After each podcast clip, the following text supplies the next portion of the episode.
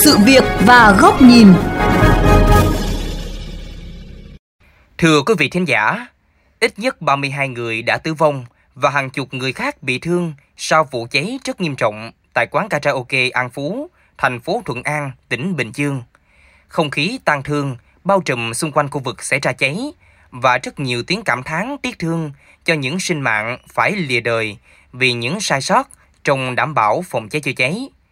Hai chữ trách nhiệm một lần nữa được nhắc đến, nhưng liệu có quá muộn khi hậu quả để lại là quá lớn? Hãy cùng chúng tôi tìm câu trả lời trong chuyên mục Sự việc và góc nhìn hôm nay.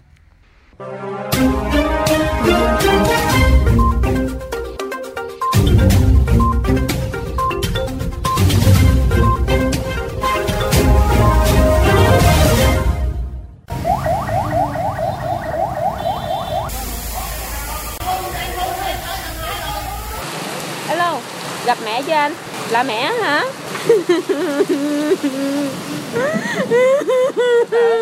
gặp mẹ rồi, cái người giấy em thôi nói là mẹ. Đó là những âm thanh được ghi nhận từ hiện trường vụ cháy quán karaoke An Phú trong sáng ngày 7 tháng 9.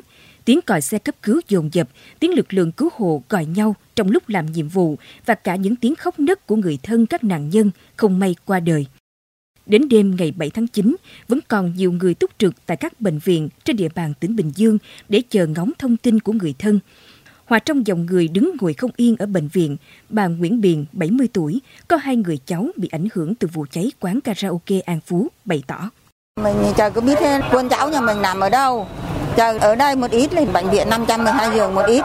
Thì chờ người ta đem xác về đây, chờ người ta lúc mà người ta thông báo. Gần 24 tiếng liên tục túc trực tại hiện trường vụ cháy, cũng như các bệnh viện, hai lần được nhân viên y tế gọi tên rồi phải quay trở ra vì thông tin nhận dạng không trùng khớp. Ông Giật, người nhà nạn nhân, vẫn hy vọng vào may mắn. Nhưng đến lần thứ ba được mời nhận dạng, ông Giật gần như gục ngã. 12 giờ đêm qua rồi là chứ chạy hết chỗ nọ chỗ kia thì lúc là chứ nghe tin chỗ nọ kia bảo có một người đàn ông là hiện nay đang cấp cứu cái nọ kia nó đến ở đâu phải nên là, là lúc nữa là xác định hết hy vọng rồi Tại cuộc họp báo thông tin chính thức về vụ cháy diễn ra sáng 8 tháng 9, cơ quan chức năng tỉnh Bình Dương xác nhận có 32 trường hợp tử vong, trong đó có 17 nạn nhân là nam và 15 nạn nhân nữ. Nhà chức trách đã hoàn thành nhận dạng được 17 người và bàn giao thi thể cho gia đình làm hậu sự. Số còn lại bị cháy nặng cần phải giám định ADN để đưa ra kết luận cuối cùng lực lượng chức năng tỉnh Bình Dương trong ngày 8 tháng 9 sẽ tiến hành khám nghiệm hiện trường, làm việc với chủ cơ sở kinh doanh và những người liên quan để làm rõ nguyên nhân dẫn đến hỏa hoạn cũng như sớm khởi tố vụ án. Đại tá Trịnh Ngọc Quyên, Giám đốc Công an tỉnh Bình Dương cho rằng nhiều khả năng đã có sự cố về điện, từ đó gây cháy. Cơ sở kinh doanh karaoke này đã được nghiệm thu phòng cháy chữa cháy và có hai lối thoát hiểm theo quy định. Bên cạnh đó, lực lượng chuyên ngành đã tiếp cận hiện trường vụ cháy chỉ 5 phút sau khi nhận được tin báo. Lý giải nguyên nhân vì sao phạm vi vụ cháy khá nhỏ nhưng lại gây thiệt hại lớn về người, Đại tá Trịnh Ngọc Quyên cho biết. Con số không chấp hành cố tình ở trong phòng hát. Chiều qua tôi trực tiếp đến các cái phòng vệ sinh của các cái tầng 3 đó. Cái khi đó là cạnh cửa là không vào được. Toàn bộ 7 8 người nằm trong chất ở phía cửa đó. Cái khi đó cho anh em đập cửa kính ra thì các tử thi đều là nằm co quắp chết trong cái tư thế bị ngạt khói ở trong các phòng vệ sinh. Cái phần là ý thức của người mời tham gia đi hát ở các cơ sở karaoke. Nếu như mà chấp hành tốt thì tự người ta sẽ cứu được người ta trong cái trường hợp đó. Ông Mai Hùng Dũng, Phó Chủ tịch Thường trực Ủy ban Nhân dân tỉnh Bình Dương khẳng định đây là một vụ hỏa hoạn rất nghiêm trọng dù chỉ xảy ra trong phạm vi nhỏ. Việc tiếp cận chữa cháy và cứu hộ cứu nạn rất phức tạp do cấu trúc có phần kiên cố của quán karaoke. Lực lượng chuyên môn phải huy động toàn bộ nhân lực, thiết bị cũng như xin chi viện từ thành phố Hồ Chí Minh để giải quyết triệt để vụ cháy. Về các công tác tiếp theo, ông Dũng cho biết thêm. Thứ nhất là thực hiện thăm hỏi động viên một cách chu đáo nhất cho những gia đình những người bị nạn và xác định nhanh chính xác cái danh tính cho người bị nạn tập trung chỉ đạo liền để xác định cái nguyên nhân. Anh em đã bảo vệ hiện trường rất là nghiêm ngặt để mà để điều tra. Cũng phải thực hiện nghiêm cái chỉ đạo của thủ tướng chính phủ liên quan tới công tác phòng cháy chữa cháy mà vừa ban hành mới đây. Từ vụ cháy hôm 7 tháng 9 và một số vụ cháy trước đó, Thượng tá Trần Văn Đồng, giảng viên chính Đại học Phòng cháy chữa cháy Bộ Công an cho rằng chính sự lơ là, phớt lờ chấp hành các quy định phòng cháy chữa cháy của các chủ doanh nghiệp kinh doanh karaoke đã dẫn đến những sự vụ đau lòng như trên ở trong quá trình hoạt động vì lợi nhuận ra rất nhiều chủ đầu tư xây dựng rồi các quản lý của các quán karaoke này cũng đã có phần buông lỏng tăng tần suất tăng thời gian hoạt động của các công trình dịch vụ này lên. Nhiều khi lại bỏ qua cái quy tắc an toàn mà lại đạt được mục đích kinh doanh về hiệu số về số lượng đâm ra là nó dẫn đến sự cố. Còn theo luật sư Nguyễn Văn Hậu, phó chủ nhiệm đoàn luật sư thành phố Hồ Chí Minh, thì dù các quy định pháp luật đã ban hành đầy đủ, song vẫn chưa đủ để răng đe đối với các cá nhân, tổ chức có liên quan những cái cơ quan có thẩm quyền chúng ta không làm hết cái trách nhiệm của mình cộng thêm đối với doanh nghiệp và những cái quy trình về về phòng cháy chữa cháy họ không thực hiện tốt khi từ ban đầu. Cho nên nó mới xảy ra những cái việc như vậy.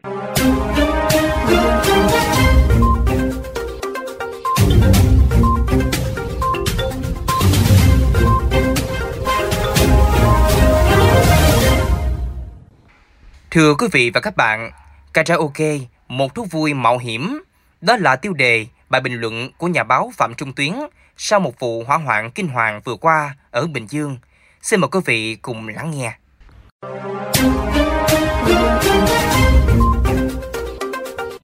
Dịch vụ karaoke ở Việt Nam từ trước đến nay được xếp vào loại hình kinh doanh có điều kiện bởi tính chất nhạy cảm về đạo đức của nó. Bởi vậy, các điều kiện đặc biệt để được cấp phép kinh doanh karaoke cũng chỉ nhằm điều chỉnh khía cạnh đạo đức, như phải cách xa cơ sở giáo dục, tôn giáo trên 200 mét, cửa kính trong để giám sát các hoạt động mờ ám bên trong. Nhưng karaoke không chỉ nhạy cảm về đạo đức khi mà số lượng người chết vì hát karaoke do hỏa hoạn, do xô sát không thua kém bất cứ hoạt động thể thao, giải trí mạo hiểm nào, vượt trội số người chết ở các loại hình giải trí mạo hiểm phổ biến như chơi dù lượn, trượt thác, đua xe. Karaoke vì thế còn là một hoạt động giải trí nhạy cảm vì tính chất mạo hiểm của nó. Các yếu tố mạo hiểm của việc giải trí bằng hình thức karaoke có thể đến từ môi trường hoạt động, không gian hẹp, kín, vật liệu dễ cháy, nhưng nghiêm trọng hơn, sự mạo hiểm còn đến từ yếu tố con người. Chúng ta sẽ không đến quán karaoke một mình trong trạng thái bình thường. Trong các phòng hát luôn là những đám đông phấn khích và khó kiểm soát hành vi. Nhưng các điều kiện kinh doanh của dịch vụ karaoke không tính đến các khía cạnh mạo hiểm này. Điều kiện phòng cháy chữa cháy ở các cơ sở kinh doanh karaoke lại càng không tính đến các yếu tố mạo hiểm nêu trên và chỉ yêu cầu như mọi cơ sở hạ tầng dân dụng khác.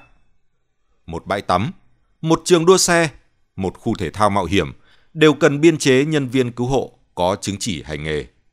Các cơ sở kinh doanh karaoke thì không. Các cơ sở kinh doanh dịch vụ karaoke hiện nay có thể được cấp phép hoạt động ở bất cứ đâu, dù trong khu dân cư, trong ngõ xóm chật hẹp, những nơi mà khi thảm họa xảy ra thì lực lượng cứu hộ chuyên nghiệp không dễ dàng tiếp cận. Khi những vụ hỏa hoạn xảy ra ở các cơ sở kinh doanh dịch vụ karaoke, nhân viên phục vụ không những không thể trực tiếp cứu hộ mà cũng là nạn nhân. Còn khi lực lượng cứu hộ xuất hiện, họ cũng không thể dễ dàng tiếp cận vì phải tìm hiểu từ đầu những điều kiện mặt bằng, kết cấu, kiến trúc của hiện trường. Thực tế, nhân viên cứu hộ cũng đã trở thành nạn nhân do bất ngờ với hiện trường. Xác định đúng tính chất của hoạt động sẽ khiến chúng ta có những quy định phù hợp để điều chỉnh các điều kiện cho phù hợp với hoạt động đó. Nếu dịch vụ karaoke được xác định là một dịch vụ giải trí mạo hiểm thì các điều kiện kinh doanh của nó cần phải tính đến các yếu tố phòng ngừa rủi ro. Karaoke là hoạt động giải trí có mức độ mất an toàn cao nên nó tuyệt đối không được cấp phép hoạt động trong khu dân cư, nơi mà phương tiện cứu hỏa cỡ lớn không thể tiếp cận. Không được cấp phép hoạt động khi mặt bằng quá nhỏ, không đủ điều kiện để nạn nhân thoát ra nhanh chóng. Không được hoạt động nếu không có nhân viên an ninh và cứu hộ có chứng chỉ hành nghề. Những vụ chết người liên tục xảy ra ở các cơ sở kinh doanh dịch vụ karaoke với cách thức lặp đi lặp lại. Rõ ràng là một động lực để đánh giá lại về hoạt động kinh doanh dịch vụ này, từ đó có những quy định phù hợp hơn.